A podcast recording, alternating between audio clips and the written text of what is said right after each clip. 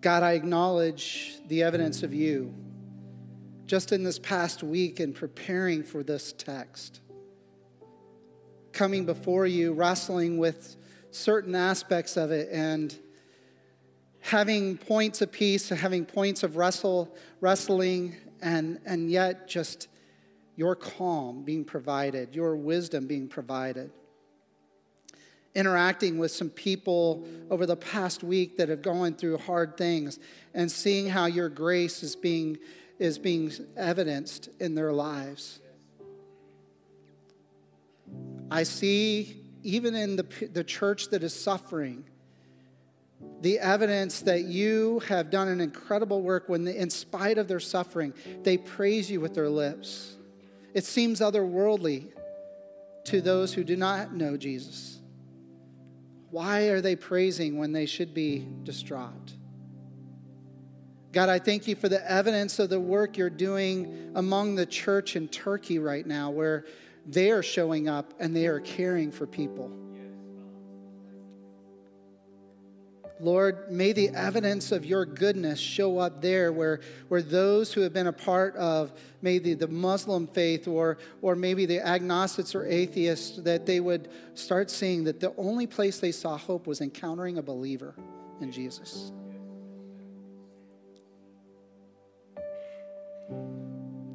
God,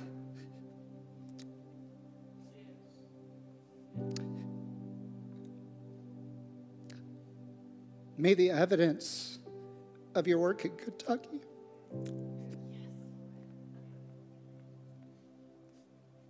go beyond that generation. I praise God that you are working among those college students where they are worshiping in spirit and truth.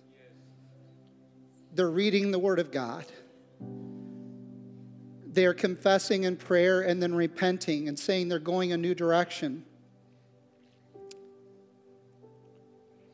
They are singing just with acoustic guitars in the room, but their voices are a heavenly choir.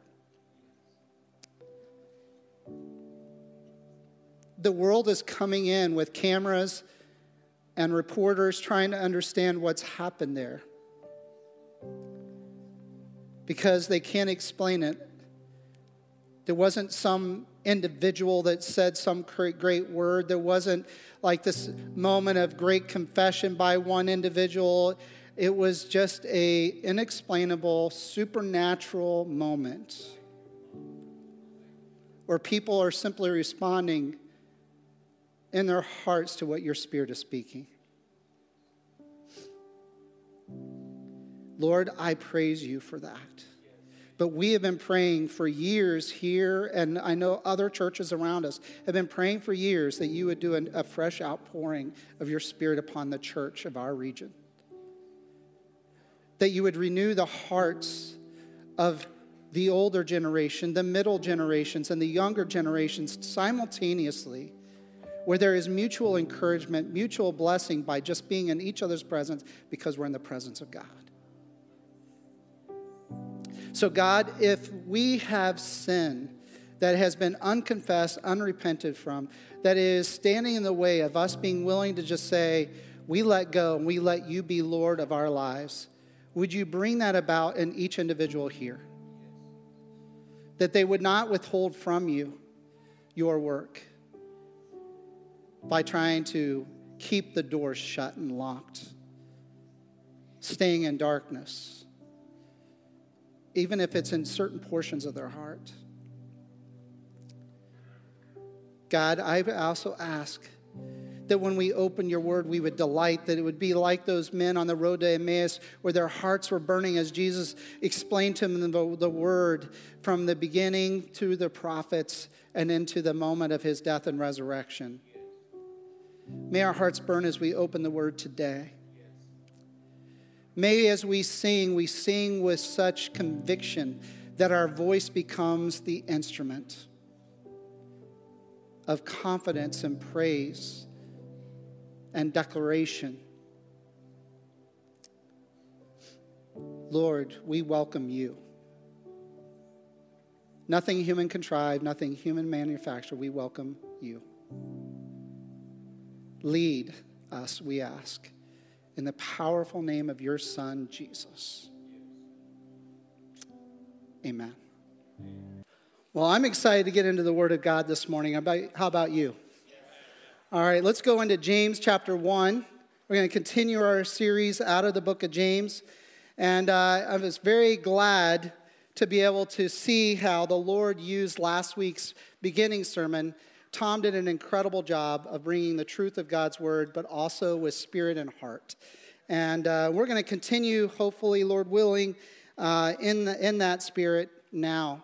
The key thing, if you were not here last week, that you need to understand from what is found in verses 1 to 4 is that joy, when it says joy is something we're supposed to experience as part of a trial, that joy itself is not in the trial, but it's in the anticipation of what the trial will produce in you.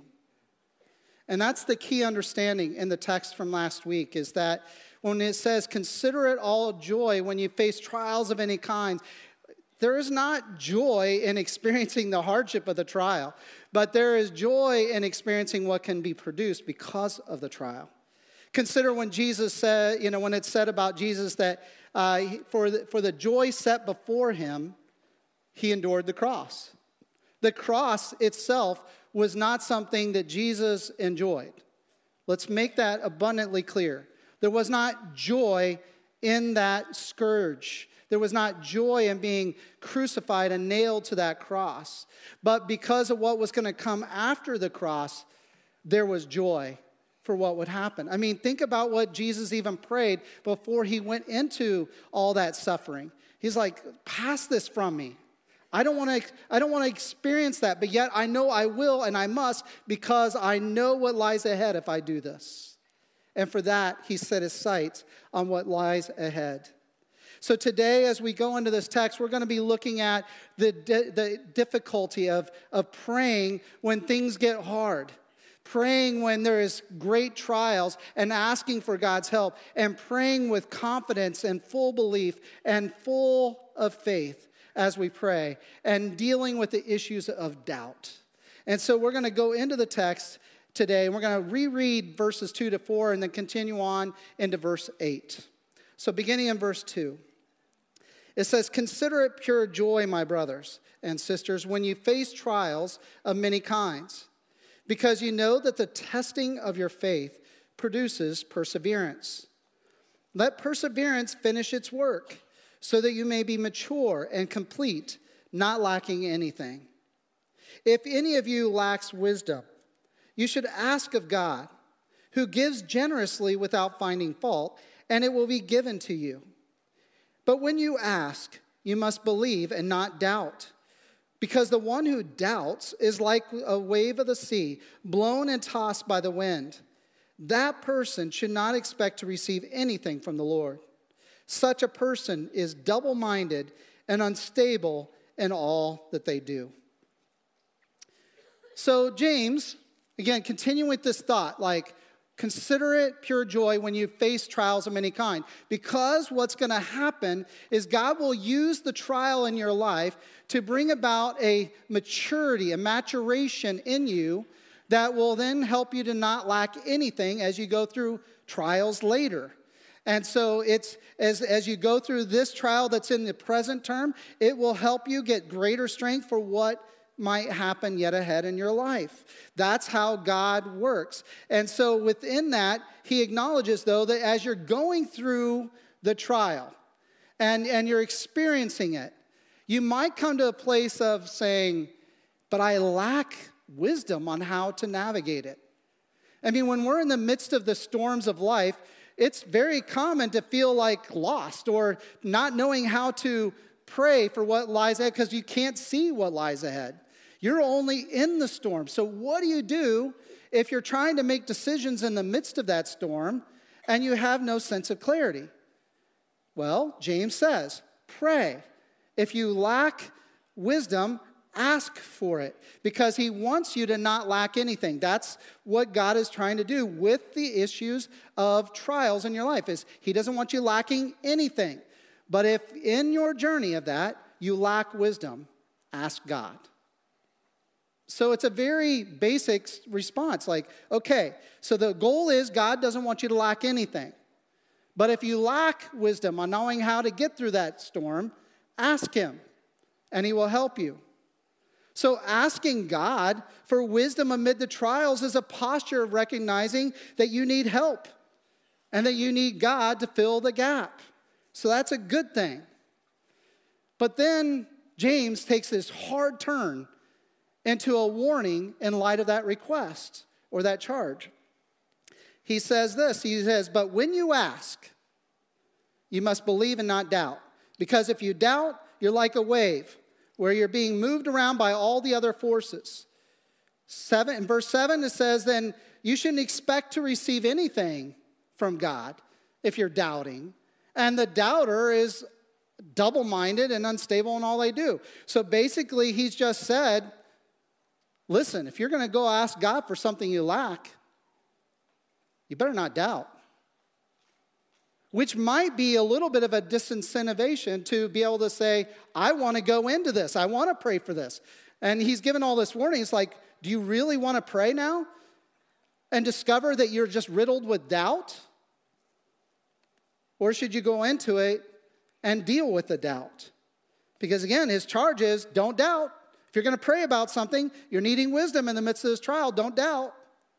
And don't ex- expect to receive anything if you doubt because a doubter shouldn't expect to receive anything from God.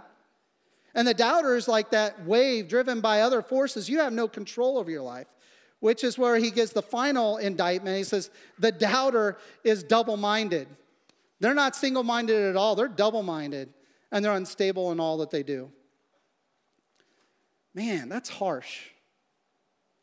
Because I got a feeling, I don't even think it's a feeling, I think it's a lived, experienced understanding that each of us, when we pray, have some element of doubt as we encounter God.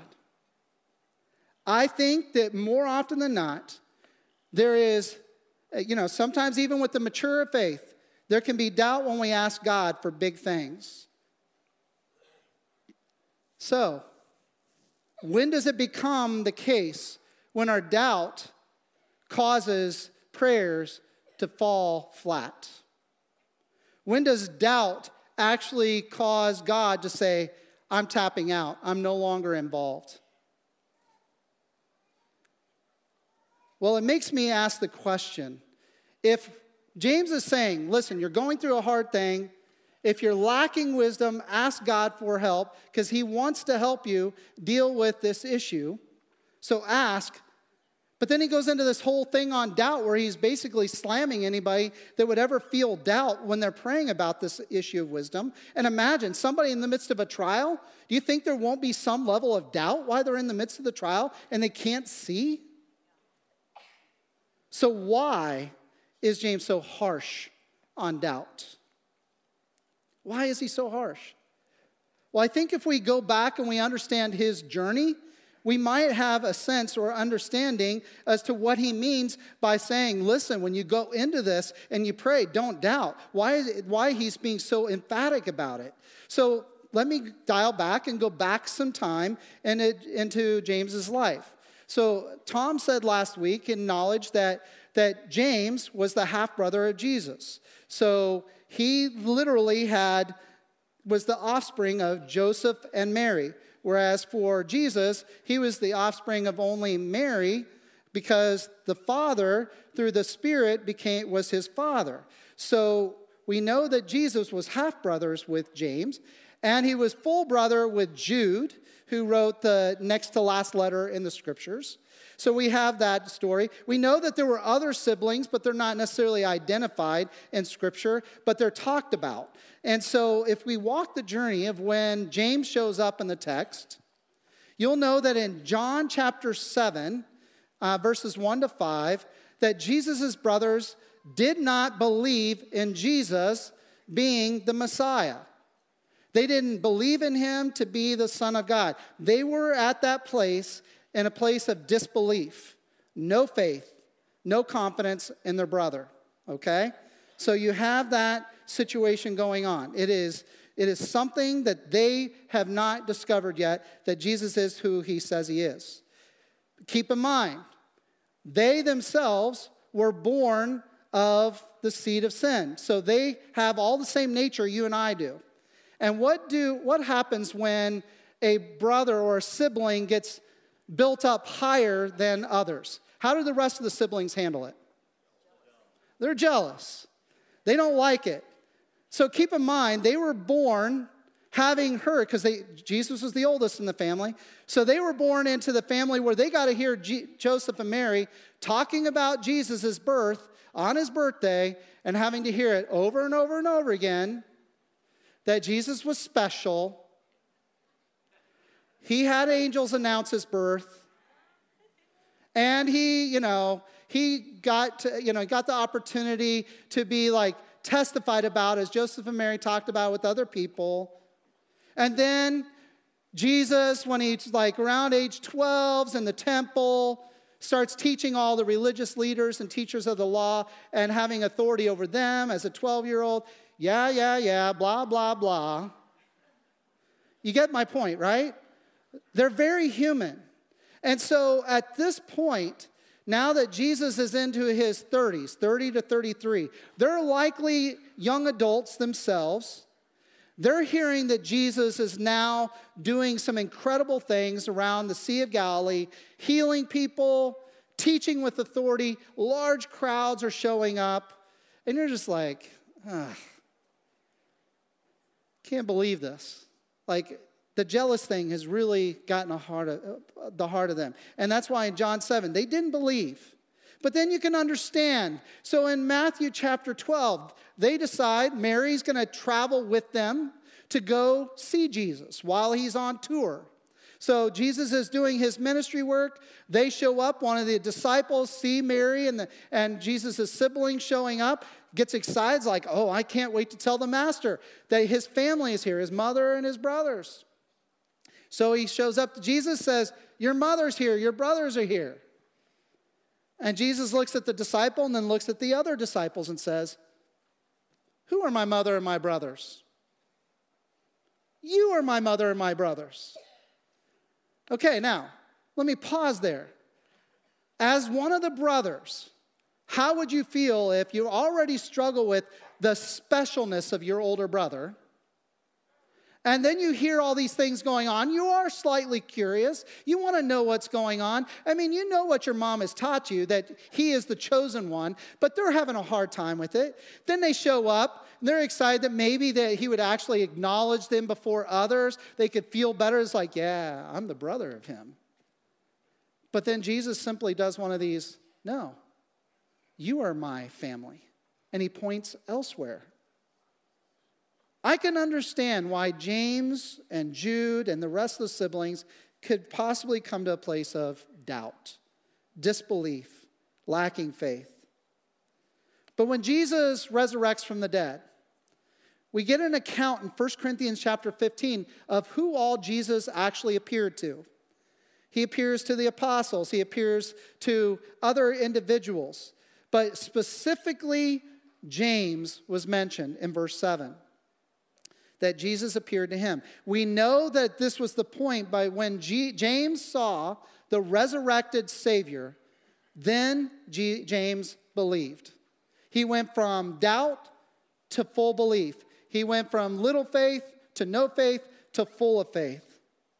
We know this because James himself ends up becoming the leader of the church. James was included, along with his family, was included in Acts 2 in the coming of the Holy Spirit. That's the birth of the church. The Holy Spirit comes upon them. They began to speak in the languages of many different peoples that were there in Jerusalem at the time. And these were languages they had not learned. So they experienced the Pentecost moment like the apostles did. James was included. He gets to see that. The church's birth. And James becomes the leader of the church in Jerusalem. How did that happen? We know from extra biblical sources, historians that were near the time of James, that said that James became known as James the Just. Due to his purity of life, he was above reproach. He was, he was even acknowledged by his adversaries of being a very righteous and God fearing man. So, James the just was given his name because it's a statement to say that whatever James speaks, you know that he will not speak for his own benefit, but for the benefit of just for all. And so, think about it a fledgling church that's trying to get its feet, and they're now incorporating believing Jew along with believing Gentile. There's a mess uh, in that journey of reconciling those two groups. And so, how do you reconcile that together? But to have a leader of that movement that is known as being pure and just that James, we see in the book of Acts, regularly is the one that is overseeing the, the, the discussion of how to handle this, the struggles of the early church. The just spirit, the righteous spirit, the calming spirit of James was helpful to the church in its beginnings. Another thing to know about James as to why his reputation spread so broadly was that James would go to the temple every day and pray. One, uh, one historian said that he became known as the man that had knees that looked like camels. Have you ever seen somebody who does flooring for a job? What their knees look like? There's, I have friends that they're in the flooring business and their knees don't look attractive. Not that that matters to me. The point is, is that when you get on your knees a lot, it does not make your knees look good. And, and so even the historians call that out, that he was so committed to praying on his knees that his knees began to look like that of somebody who works on their knees constantly. And he did. He labored in prayer. And he would labor in prayer at the temple. And it was because of that that the, that the people that were religious leaders of the time, but not necessarily followers of Jesus, would hear those prayers, observe him praying, that, they, that he began to have an influence of he is a righteous and just man. So there was nothing to accuse him of. But his influence was growing. And so the religious leaders at the time decided, well, let's have him get on the temple and speak to all of those in the temple court area and tell them how they should look at Jesus. Because word was getting out that Jesus was the Messiah. He is the Son of God, and you should follow him. And they needed to trust in somebody to be, that had a trusting voice to say something different. So they put James up on the corner of the temple. And what did James do?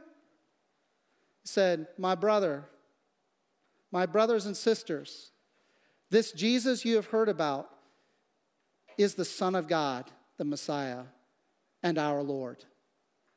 And people were immediately shocked that he actually declared that as the brother of Jesus and, and one that had been praying in the temple. And so the people that had put them on the temple to speak this word got angry and pushed him off. He fell to the ground, survived the fall, and then they called for him to be stoned. And as he was being stoned, he began to pray some more, and they heard him pray, Father, forgive them, for they do not know what they're doing. Recognize that prayer?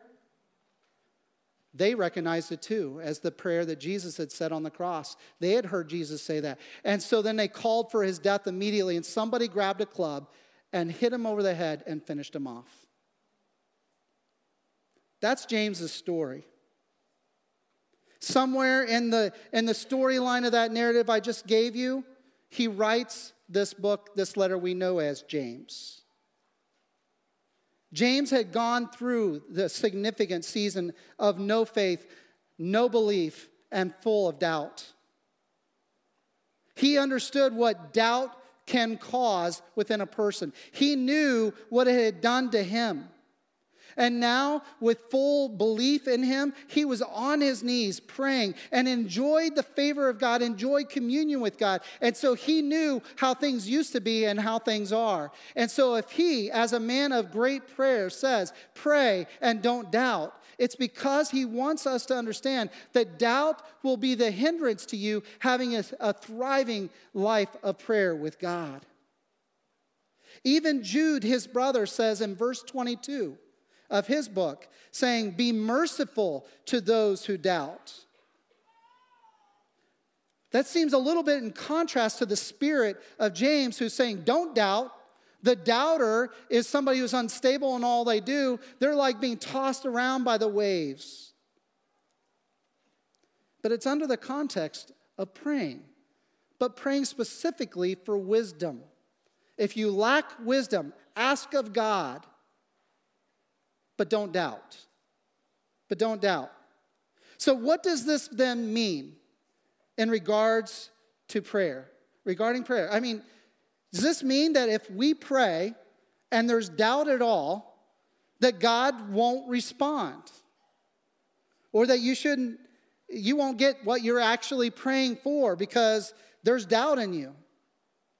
Or if we have doubt, does that mean that God will not provide wisdom? Well, I mean, in the language it says don't expect to receive anything. But that's not conclusively saying that you cannot receive wisdom if there's doubt in you. Or how about the question if we believe, will God provide that wisdom? So, in other words, our belief, full belief, will dictate that God will provide that wisdom. Well, the text leads you there. But I have further clarifications I want to speak to. So, continuing on, a fifth question well, what about other prayers? What about praying for people for healing? If we fully believe when we pray for healing, will God heal them? You see, this is where the text gets really challenging because we look at it and it's like, it feels like James is giving us some, some theology on how to engage God in prayer, and that our understanding of how to engage God in prayer better be in a place of full belief, lest God not respond to you. So it gets people into this statement that if you pray for healing and it doesn't happen, then the conclusion or the assessment is we must not have believed fully. There must have been doubt if that person wasn't healed. Or if you go into later in the book of James, we're going to deal with sin. Perhaps there's unconfessed sin in the person we were praying for, or maybe the person praying had unconfessed sin. That's why God didn't respond in, in healing that individual. So here's what happens when you address this text and you improperly apply it in the way you teach others about prayer, there's a common phrase that gets used today in the church that can be accurate and good, but it also has a subtle way of going off the rails and being theologically incorrect. So, what I'm about to say is a misunderstanding, a misinterpretation of the text. The phrase is this we believe for it is another way of saying that when we pray and we're believing for it, and our belief rises to that point where God must. You understanding what I'm saying? When we say, well, somebody's like got an issue they want you to pray, pray for, and you say, I'll believe for it with you. Again, not necessarily improper statement. But if you're saying that because you believe the idea that if you actually hit the meter on the belief meter at this level, then God will because God must. That is bad theology, people. Now, it is also true that God desires belief in the way we pray. So we're going to unpack this a little bit, but there is a danger in our theology where we're starting to put God under the authority of man. That is not our role, and it is not how God operates. So, what does Jesus say to these things? So, I want you to turn your Bibles to Matthew chapter 17. So, turn the left to the, just a little bit to Matthew 17. Jesus is addressing this tension about God's sovereignty, God's power, God's ability to respond in prayer, but also God's desire to receive prayers of belief. He's, he's addressing that within this text in this moment. So, Matthew chapter 17, starting in verse 14. When they came to the crowd, a man approached Jesus and knelt before him. Lord, have mercy on my son, he said. He has seizures and is suffering greatly. He often falls into the fire or into the water. I brought him to your disciples, but they could not heal him. Jesus responds, You unbelieving and perverse generation, how long shall I stay with you? How long shall I put up with you? Bring the boy here to me. Jesus rebuked the demon, and it came out of the boy, and he was healed at that moment. Then the disciples came to Jesus in private which if I was shown to be like inadequate, private conversations how I would go. So the disciples came to Jesus privately and said, uh, um, Why could we not drive it out? Jesus' response, Because you have so little faith. Truly, I tell you, if you have the faith of a mustard seed, you can say to this mountain, Move from here to there, and it will move nothing will be impossible for you. Okay, so Jesus acknowledges that they were not successful at casting out this demon because their faith was lacking. Now, keep in mind, already by this point, the disciples had had many occasions of being successful at casting out demons. So, this was not their first rodeo confronting a demon. But yet, in this particular case, the demon didn't come out, and they're left to scratch their heads. And then they want to understand why Jesus casted them out and they were not able to. And Jesus says, if you have the faith of a mustard seed, now, do you understand the size of a mustard seed? If you've never seen it, it's a, it's a pretty small seed. Now, you can see it. It's not uh, minute enough that you can't see it. It's, it's small, but it's small. So, if he's saying that if you had the faith that's this big, it's kind of suggesting that if you had the faith of just 1% of you, then incredible things could be accomplished in prayer. It suggests kind of a low bar. I'd at least say an achievable bar, right? That's like if I can have this much faith, incredible things can happen when you pray. You see, what that says is Jesus actually delights and responds to prayers prayed in full faith, but that does not limit or mandate or determine his response. Let me say that again. If he's saying that this much of faith in you can accomplish incredible things as you pray to God, and God can therefore accomplish great things through that prayer, what that communicates is that even though he enjoys prayers filled with faith beyond the size of a mustard seed, that does not limit or mandate or determine his response. You see, God is already doing a work. What God is wanting to do is He wants to grow your faith. And He wants you to experience, as part of your prayers, the work that He's doing around you. And by praying into the situation, now you're joining God in the journey of the work He's doing around you. By not praying, you're just simply an audience. And more than likely, not even watching. Because the person praying is attentive, the person not praying is unattentive. So, Jesus is saying that listen, if you just have this much, incredible things are going to be are going to happen. So if it's this much, what's the rest of our substance then? Well, it's likely doubt. It's likely fear. It's likely sin of some kind. It could be a whole lot of things. But Jesus says, no, if you pray with this much faith, things will happen. So our prayers affect God in some way. But the measure of our faith, the measure of our belief, is not the dictator for what God must do. But God wants us to go there in prayer so that we can join Him in the work and our faith does grow, our d- doubts diminish, our faith increases, and therefore sin becomes less in us because we're now relying upon God. So, what ultimately happens is prayer that is in growing faith and in growing belief will be rewarded in our communion with God. And therefore, our understanding of His will and the way we pray will only be enhanced. And then we'll get to celebrate with His work. I mean, think about Jesus' prayer in the garden again. He knew he was going to die the next day. But what did he pray? He prayed for the cup to be removed. But what did he do also in that? He then relinquished, however, to the will of God.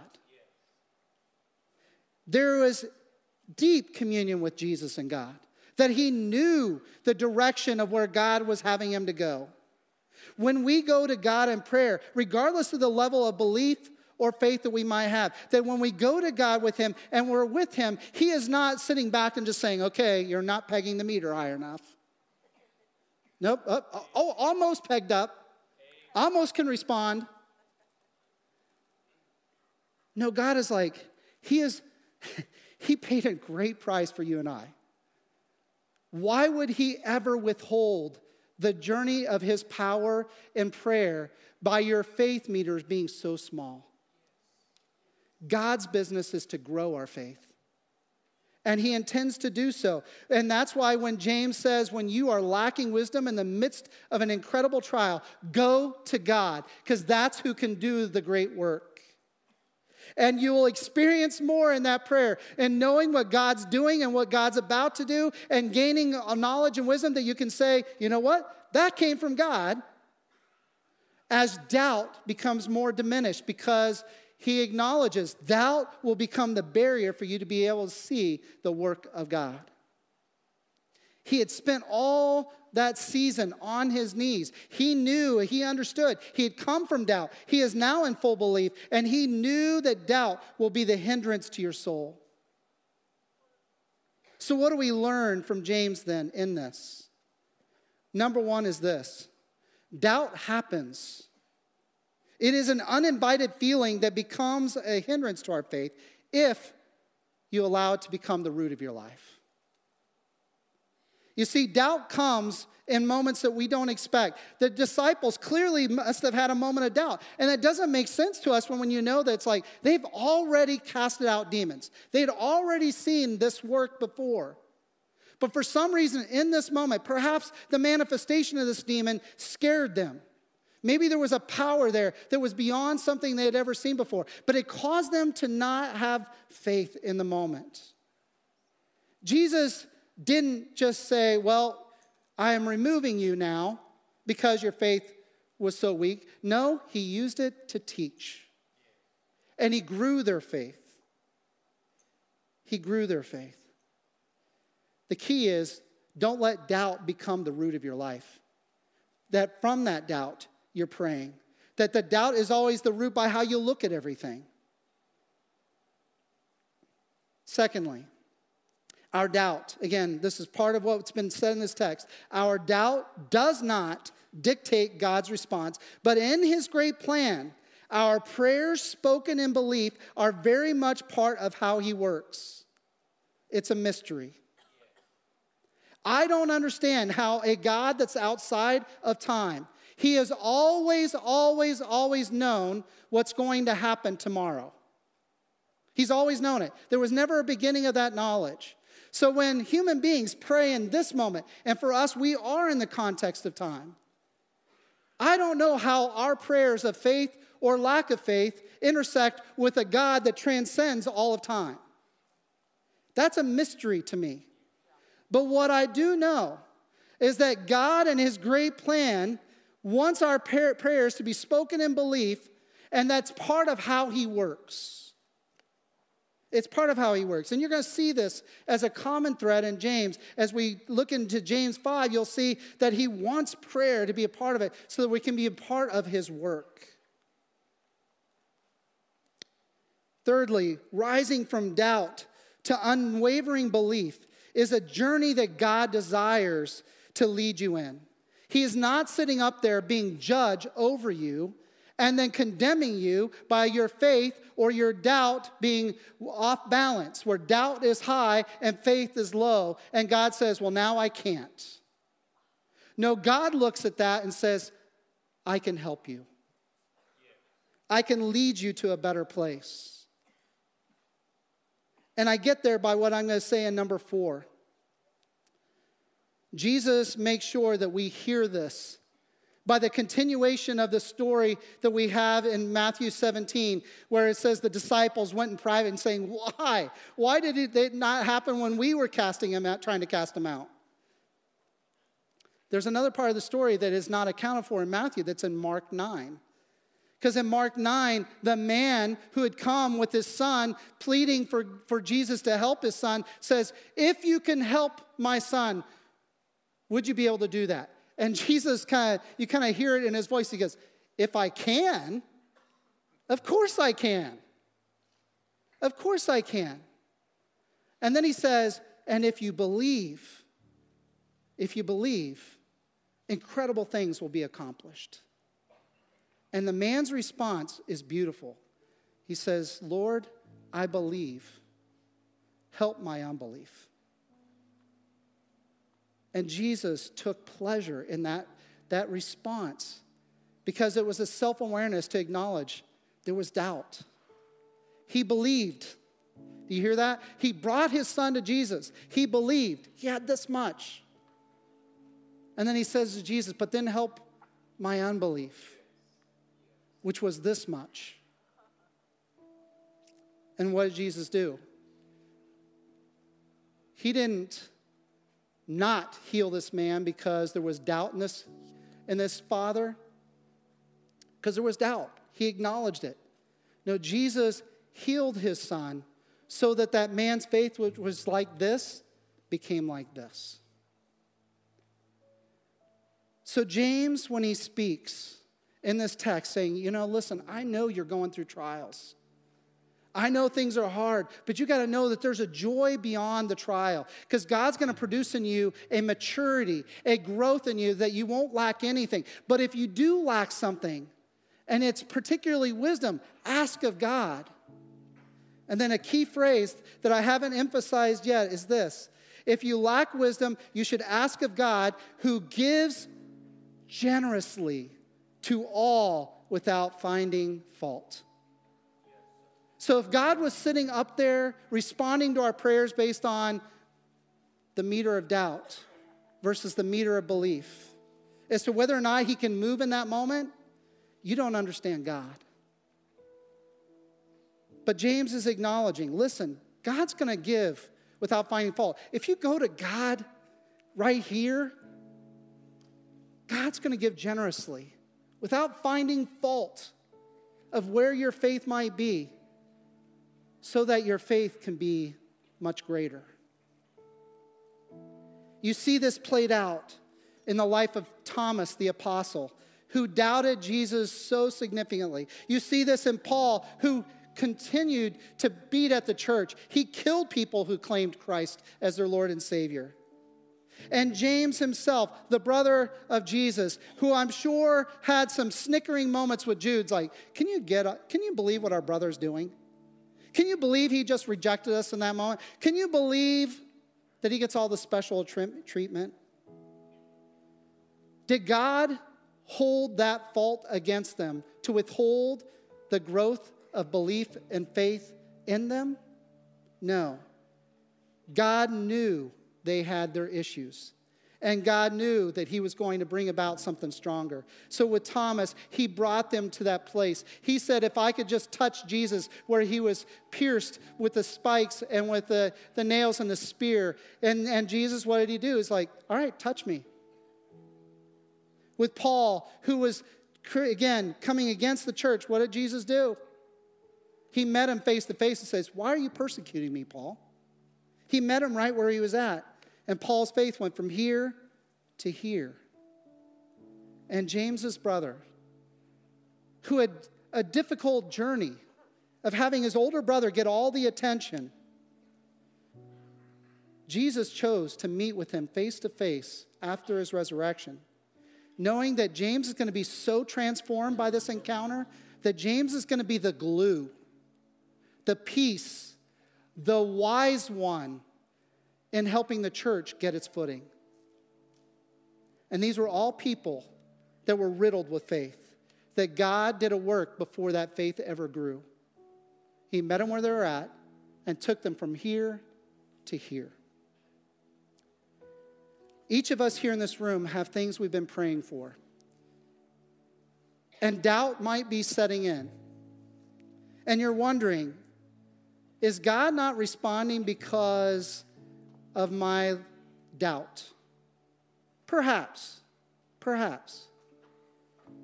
But then it says, if you do have disbelief, ask God for help. Because God wants to move you into greater communion with Him. Would you join me in praying to our God now? So, God, I acknowledge that many times when I pray, because I get asked to pray over very difficult situations on behalf of people. And there are times when my faith and what I'm being asked to pray for is struggling. But Lord, I am thankful that you are merciful. As Jude says, be merciful to those who doubt. I am thankful for that mercy. I'm also thankful that when there's just enough faith, that little measure of a mustard seed, that you'd be like, you know what? I'm going to take you from that point to something greater. So, Lord, I pray that you would increase the faith of this room, that they would come to you in prayer, that they wouldn't just cop out on praying for difficult things because they're like, oh, you're a sovereign God, and miss out on being a part of the journey. But Lord, you have said, pray without ceasing. You have said, pray about all things. So we are who come to you in prayer. And you say that prayers of a righteous person accomplishes much. Let us, Lord, come without the hindrances of faith issues or doubt issues or belief issues. Let us come to the merciful God and that you can increase our prayer life into greater faith. So do a work now. As we do business with you, speak to our hearts. In Jesus' name I pray. Amen. Amen. Amen. Would you stand and join us in this prayer that God would increase our faith and our trust in Him? Let's join together.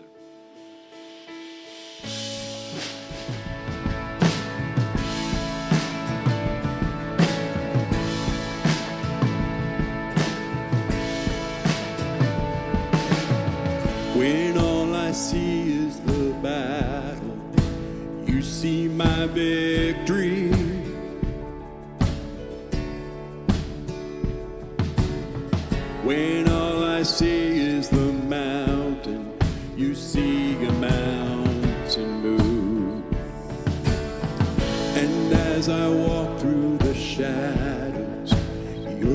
Surrounds me.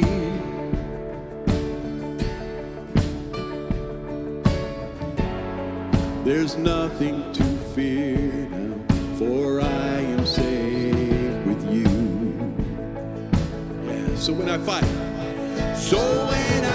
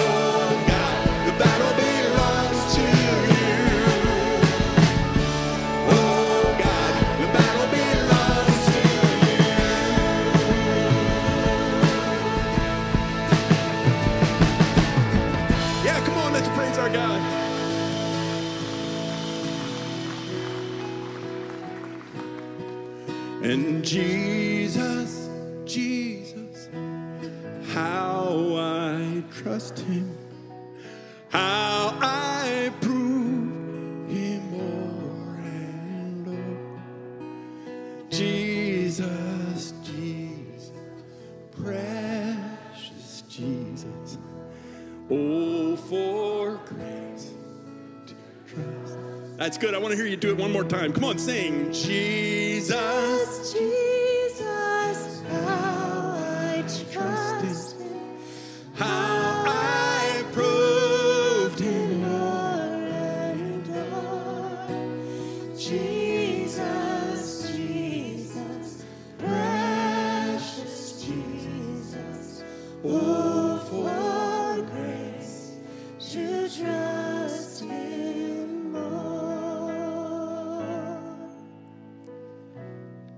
So James encourages us if we lack anything, ask God.